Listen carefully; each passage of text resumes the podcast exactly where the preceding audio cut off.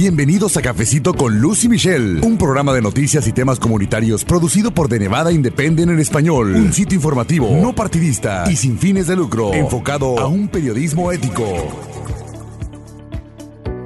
Bienvenidos a su programa de noticias y temas comunitarios Cafecito con Lucy Michelle. Yo soy la periodista Luz Gray y bueno, pues hoy le vamos a informar acerca de las directivas más recientes del gobernador de Nevada, Steve Sisolak, para mitigar el contagio del coronavirus. Y también en minutos le vamos a presentar una entrevista con la doctora Sandra Gray. Ella es psicóloga aquí en Las Vegas y bueno, pues nos va a hablar acerca de cómo podemos salir adelante durante este periodo tan difícil, cuidando nuestra salud mental y emocional, que esa es una parte también que debemos reportarle a usted. Y esto desde luego pues incluye a los pequeños de la casa, ahora que están precisamente ahí en el hogar, debido a todas estas medidas de precaución para evitar el contagio del virus. Pero vámonos hasta el norte de Nevada, donde ya se encuentra vía telefónica mi colega reportera Michelle Rindels. Saludos Michelle. Hola Luz y saludos también a usted que nos está escuchando aquí en Cafecito. Y bueno, como le informamos en nuestro sitio de noticias en internet, este martes el gobernador Steve Sisolak ordenó el cierre radical por 30 días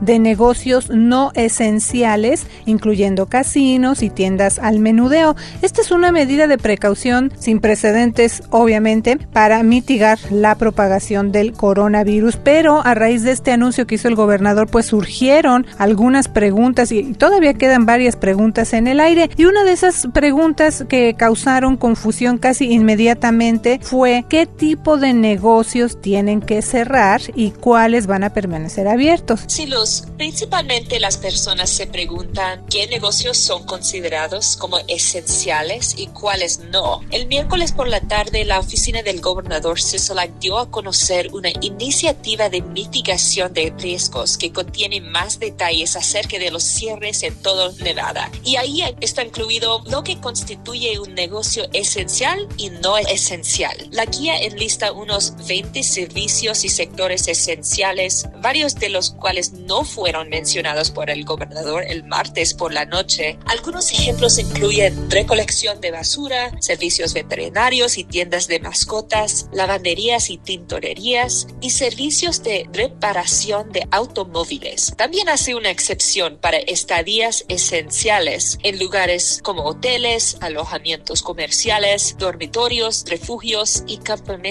para personas sin hogar. La lista de servicios y sectores no esenciales incluye las siguientes empresas: strip clubs y burdeles, casinos, salas de conciertos, arenas, auditorios y estadios, amplias salas de conferencias, salas de reuniones y cafeterías, instalaciones recreativas y deportivas, incluyendo centros comunitarios y gimnasios, clubes de salud, instalaciones de yoga, barra y spinning, instalaciones de belleza y cuidado personal que incluyen salones de belleza, bronceado, depilación, peluquería y uñas, centros comerciales con excepción de farmacia u otras instalaciones de atención médica. Y también ponga mucha atención los servicios considerados esenciales que no están sujetos al cierre que anunció el gobernador Sisolak son todos los servicios de emergencia como bomberos, clínicas, hospitales, farmacias, policía, ambulancias, rescatistas, médicos y agencias de seguridad pública, negocios u organizaciones que proporcionan alimentos, alojamiento o servicios sociales fundamentales para las comunidades menos favorecidas, proveedores como Envy Energy, Southwest Gas y recolección de basura, servicios de reparación de automóviles y centros de servicio de camiones, tiendas de abarrotes, supermercados, ferreterías, tiendas de conveniencia y descuentos, operaciones de atención médica e instalaciones biomédicas, oficinas de correos y puntos de envío, estaciones de servicio y paradas de camiones, bancos e instituciones financieras, servicios veterinarios y tiendas de mascotas, lavanderías y tintorerías, procesamiento de alimentos, agricultura, ganadería, operaciones de logística y cadena de suministro como son almacenamiento, distribución y operaciones, el transporte aéreo, el transporte público, estancias esenciales en hoteles, alojamientos comerciales, dormitorios, refugios y personas sin hogar, centros de cuidado infantil y guarderías y también tiendas de cannabis que cuenten con licencia y dispensación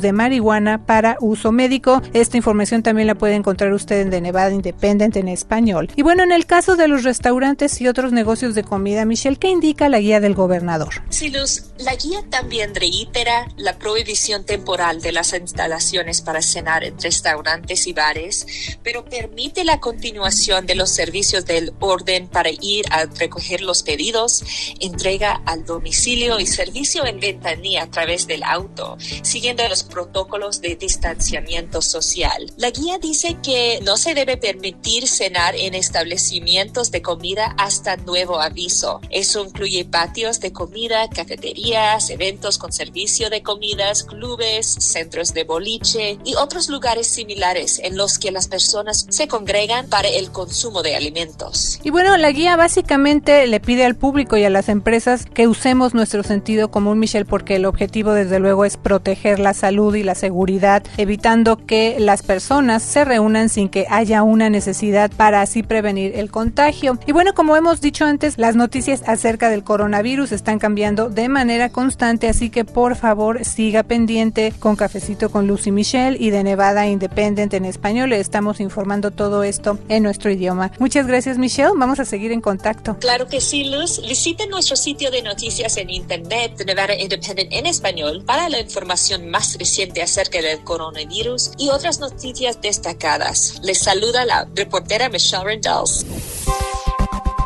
Para la información más actualizada al momento, las noticias minuto a minuto. Síguenos en redes sociales como de Nevada Independent en español, en Facebook, Envy Indie en español, en Instagram, Envy Indie en español en Twitter, de Nevada Independent en español, nuestro estado, nuestras noticias, nuestra voz.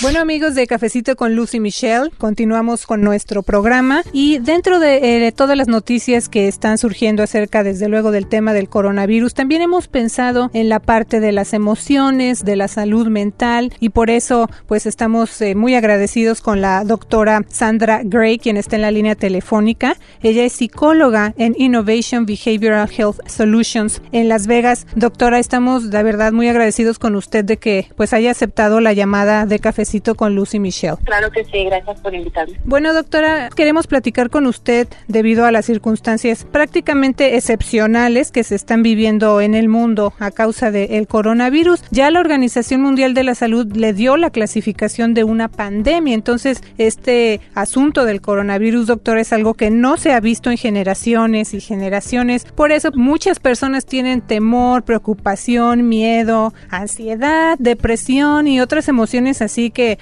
para muchos podrían estar ahorita en un grado todavía mayor, ¿no? Así que pues hoy queremos que nos ayude a saber cómo podemos lidiar con toda esta situación y qué recursos hay disponibles. Primeramente, desde luego, que usted nos enfatice que cada persona reacciona de manera diferente, ¿no? Sí, y con eso quería empezar, es que todos reaccionamos al estrés de diferentes maneras y hay personas que son más afectadas que otros, ya sea porque son más vulnerables o porque son más este, uh, influenciadas como los niños o los adolescentes. Entonces es importante primeramente aceptar todas nuestras emociones, sean las que sean. Si tenemos preocupaciones, estar con nuestras preocupaciones, aceptarlas, ya sea también como la ansiedad y el estrés.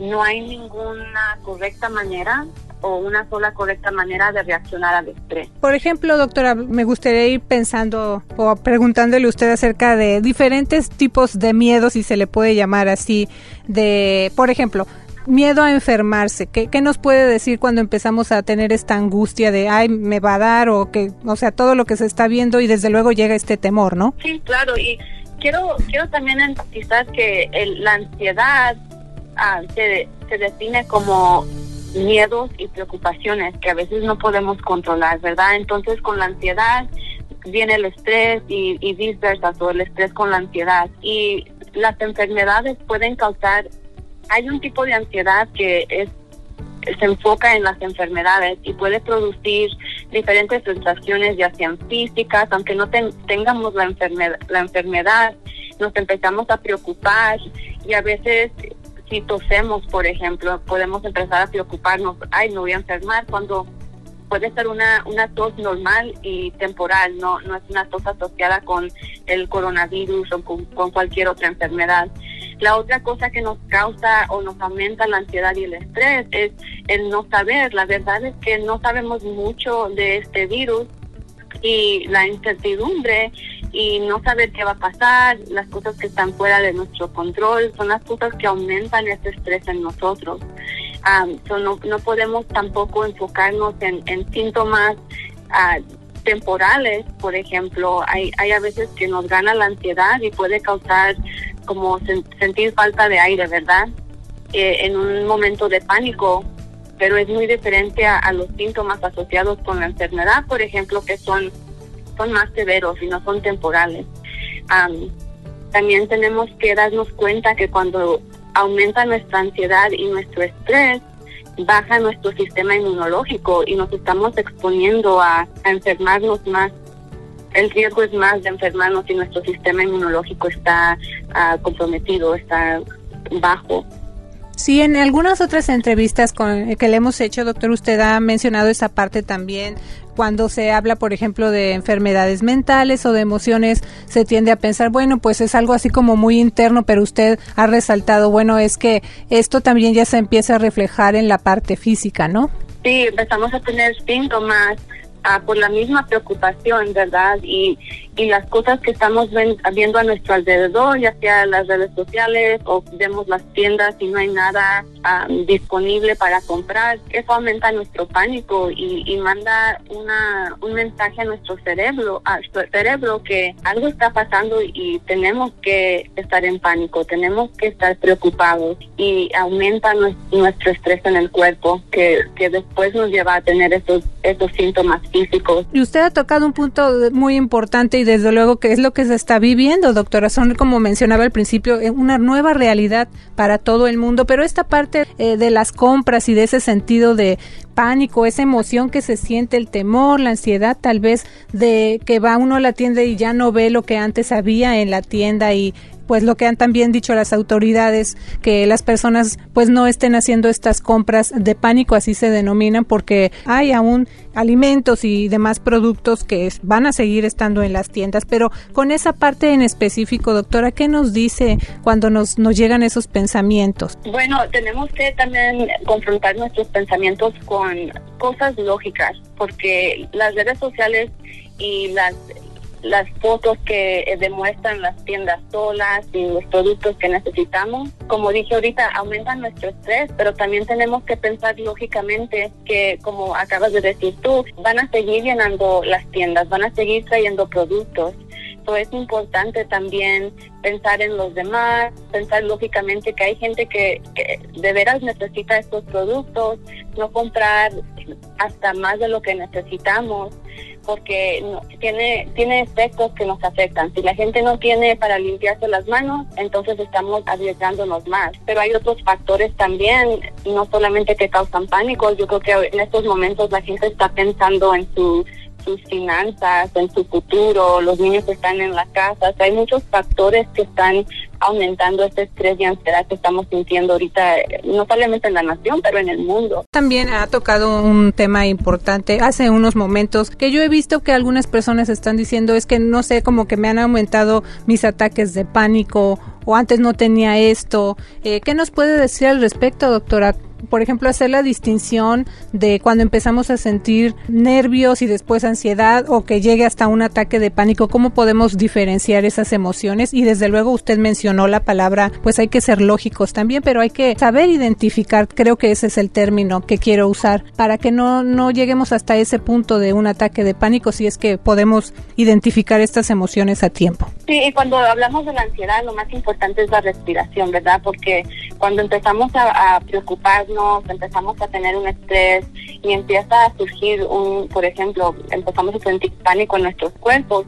Son, son mensajes que el cuerpo nos está mandando que tenemos que o intervenir para cambiar nuestros pensamientos porque y, y, sé que lo he dicho antes también en tu en tu programa que la ansiedad nace de nuestros pensamientos y vive en el futuro o en el pasado entonces la ansiedad vive en cosas que no podemos controlar, vive en incertidumbres que aumentan nuestro estrés y ansiedad, son preocupaciones. Y entonces la respiración va a ser lo más importante. Y para distinguir entre síntomas de ansiedad y síntomas ya médicos. Los síntomas de ansiedad, de ansiedad son temporales, no duran más de unos 10, 15 minutos y eso ya es un ataque de pánico, ¿verdad? Entonces tenemos que usar la lógica, como comenté hace rato, y, pensar que entre todos los casos que han habido mundialmente uh, en los Estados Unidos, aquí en Nevada, de esos casos, casi, eh, eh, como el 80% de personas se están recuperando y la mayoría de la gente tiene síntomas leves. Y entonces nuestro estrés y pánico viene por la incertidumbre. No sabemos mucho del coronavirus, ya sea, sabemos que con la influencia, por ejemplo, la influenza, ah, hay mucha gente que, que se muere cada año de la influenza, pero no nos preocupa tanto porque conocemos más sobre la influenza.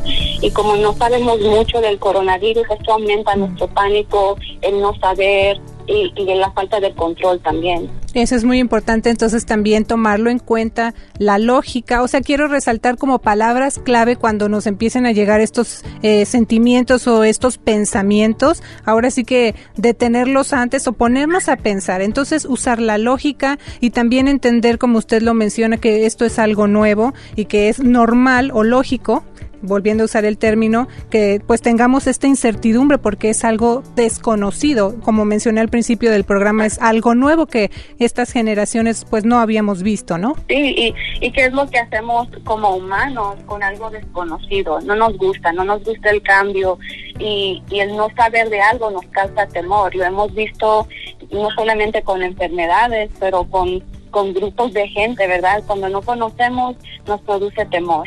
Cuando no sabemos algo nos produce temor. Entonces, viendo, ser expuestos a esta, a las a las redes sociales, con las imágenes, con los memes que están sacando. Eso casi confirma el querer tener pánico, ¿verdad? Bueno, estoy preocupada y sigo viendo todas estas imágenes o sigo oyendo estas cosas, ya sean reales o no, porque también tenemos que ver de dónde viene la información que estamos consumiendo, ¿verdad?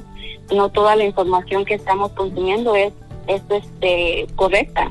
Entonces, usando la lógica, tenemos que ver, bueno, si es una, es una enfermedad nueva, no sabemos mucho sobre esta enfermedad, pero lógicamente sabemos que el 80% se recupera y la mayoría de la gente que, que tiene la enfermedad tiene, tiene síntomas leves, no críticos. es importante mantener esto en nuestras mentes cuando nos viene la ansiedad tenemos que casi apagar los pensamientos que causan ansiedad o apagar la televisión cuando empezamos a sentir ansiedad.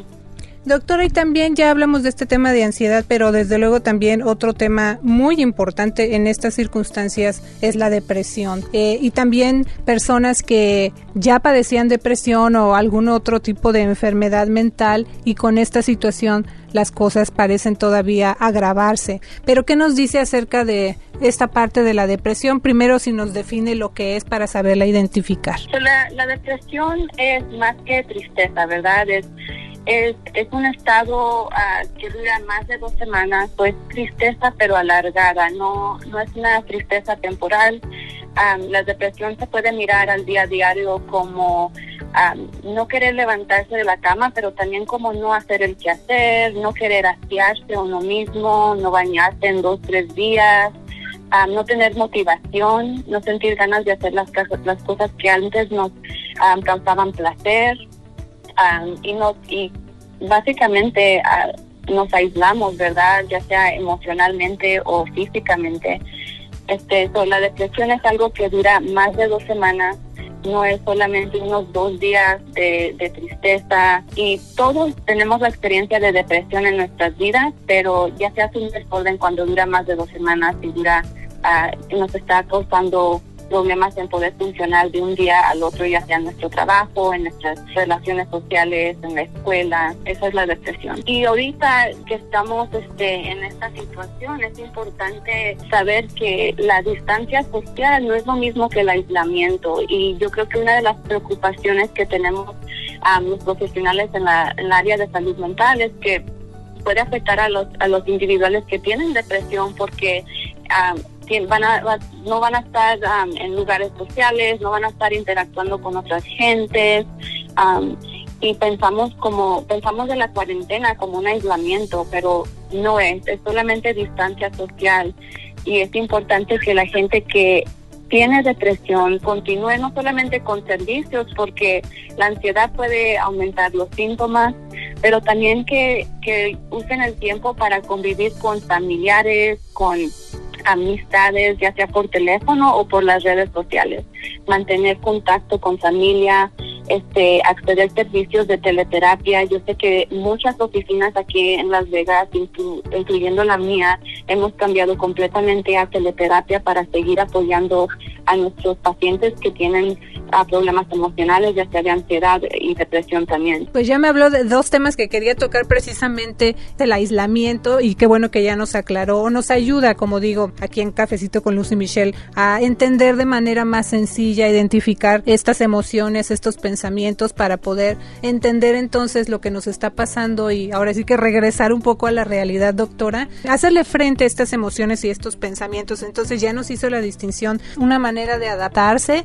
pero sin perder el contacto con la realidad, como lo dice usted, adaptarse con estas herramientas que están a nuestra disposición, ¿no? Sí, y no verlo como algo negativo, sino que estamos tratando, eh, tratando de estar al, al frente de, de, esta enfermedad para disminuir uh, el riesgo y no estar uh, poniendo a riesgo a gente más vulnerable como los adultos mayores o, o también infectando a personas menores que pueden también causar enfermedades, ¿verdad?, para otros.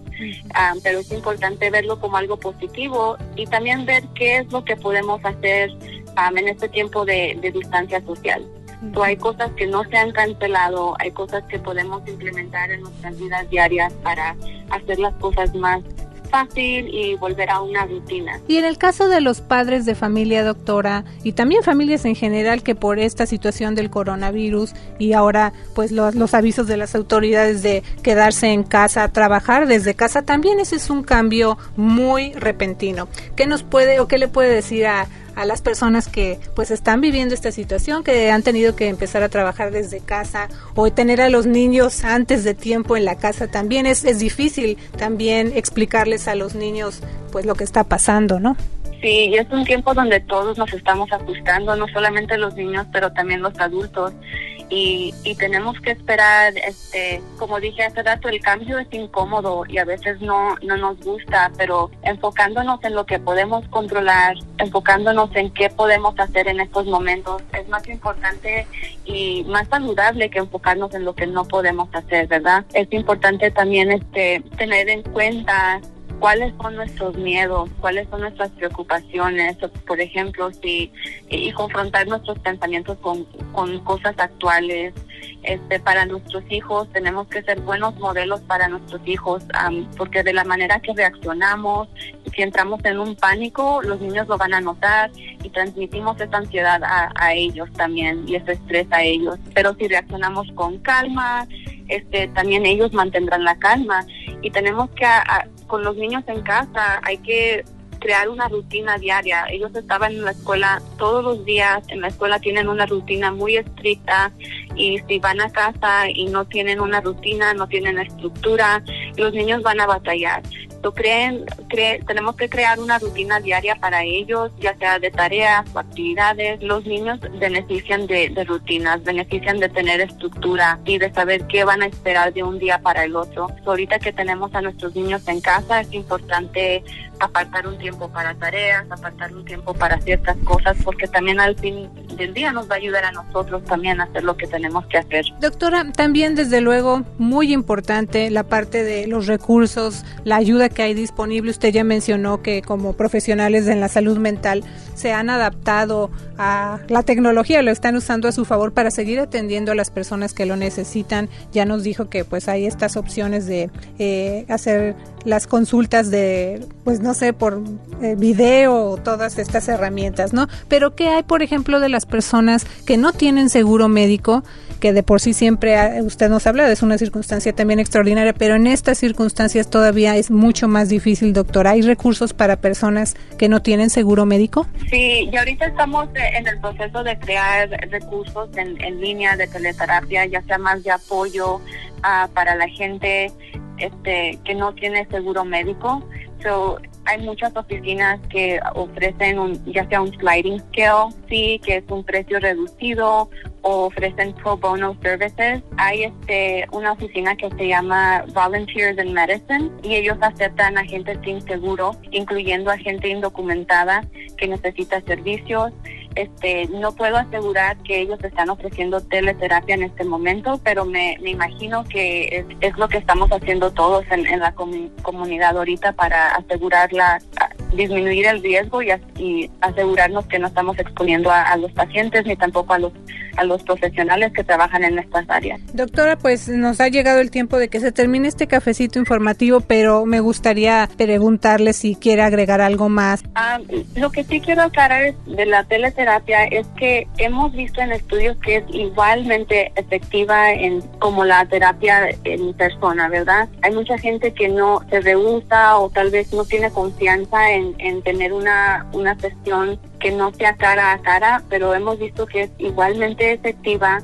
Este, el Medicaid y el Medicare de aquí de Nevada acaban de aprobar todos los servicios de teleterapia para aquellas personas de bajos recursos hasta han hecho disponible hablar por teléfono. Y si las personas tienen ya problemas de ansiedad o problemas de depresión, es importante continuar estos servicios, especialmente si son cubiertos por sus seguros médicos, porque eh, la ansiedad puede provocar un aumento en síntomas y, es lo último que queremos en esta, en esta situación. Sí, como usted lo menciona, yo estaba leyendo información de la Alianza Nacional para las Enfermedades Mentales, ya hemos hablado también de esta agencia que tiene eh, representación aquí en Nevada y es precisamente una de las cuestiones que ellos enfatizan, opciones actuales que están disponibles. Así que, pues doctora, muchísimas gracias por su tiempo y por esta información tan valiosa para la comunidad. Claro que sí, muchas gracias.